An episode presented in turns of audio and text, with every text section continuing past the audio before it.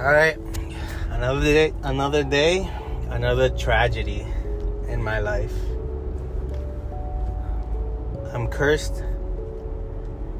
My life is full with pain, suffering, heartbreak,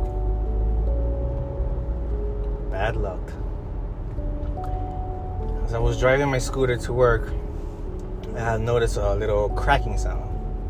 I paid no mind to it. As I arrived to work, I asked if I could leave early because I didn't want to work. That's a whole different conversation. Not that I didn't want to work, I just didn't want to work. Now, when I got, um, fuck, there was a cop right next to me. Can you fucking believe that? Uh, the fucking highway patrol too. Anyways, uh, as I was driving back during daylight hours, I uh, started to hear a, a clack, clack, clack, clack, clack through my front tires.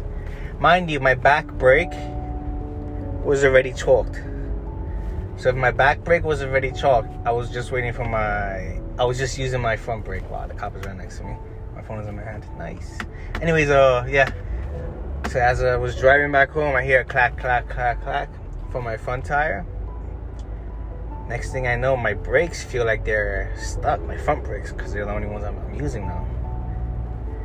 Next thing I know, my tire's locking up, and I uh, can't move it.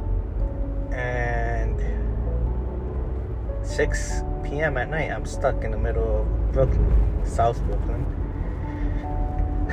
And I lost my scooter. My scooter is out of service for the time being. And I don't have a car. I don't have a scooter.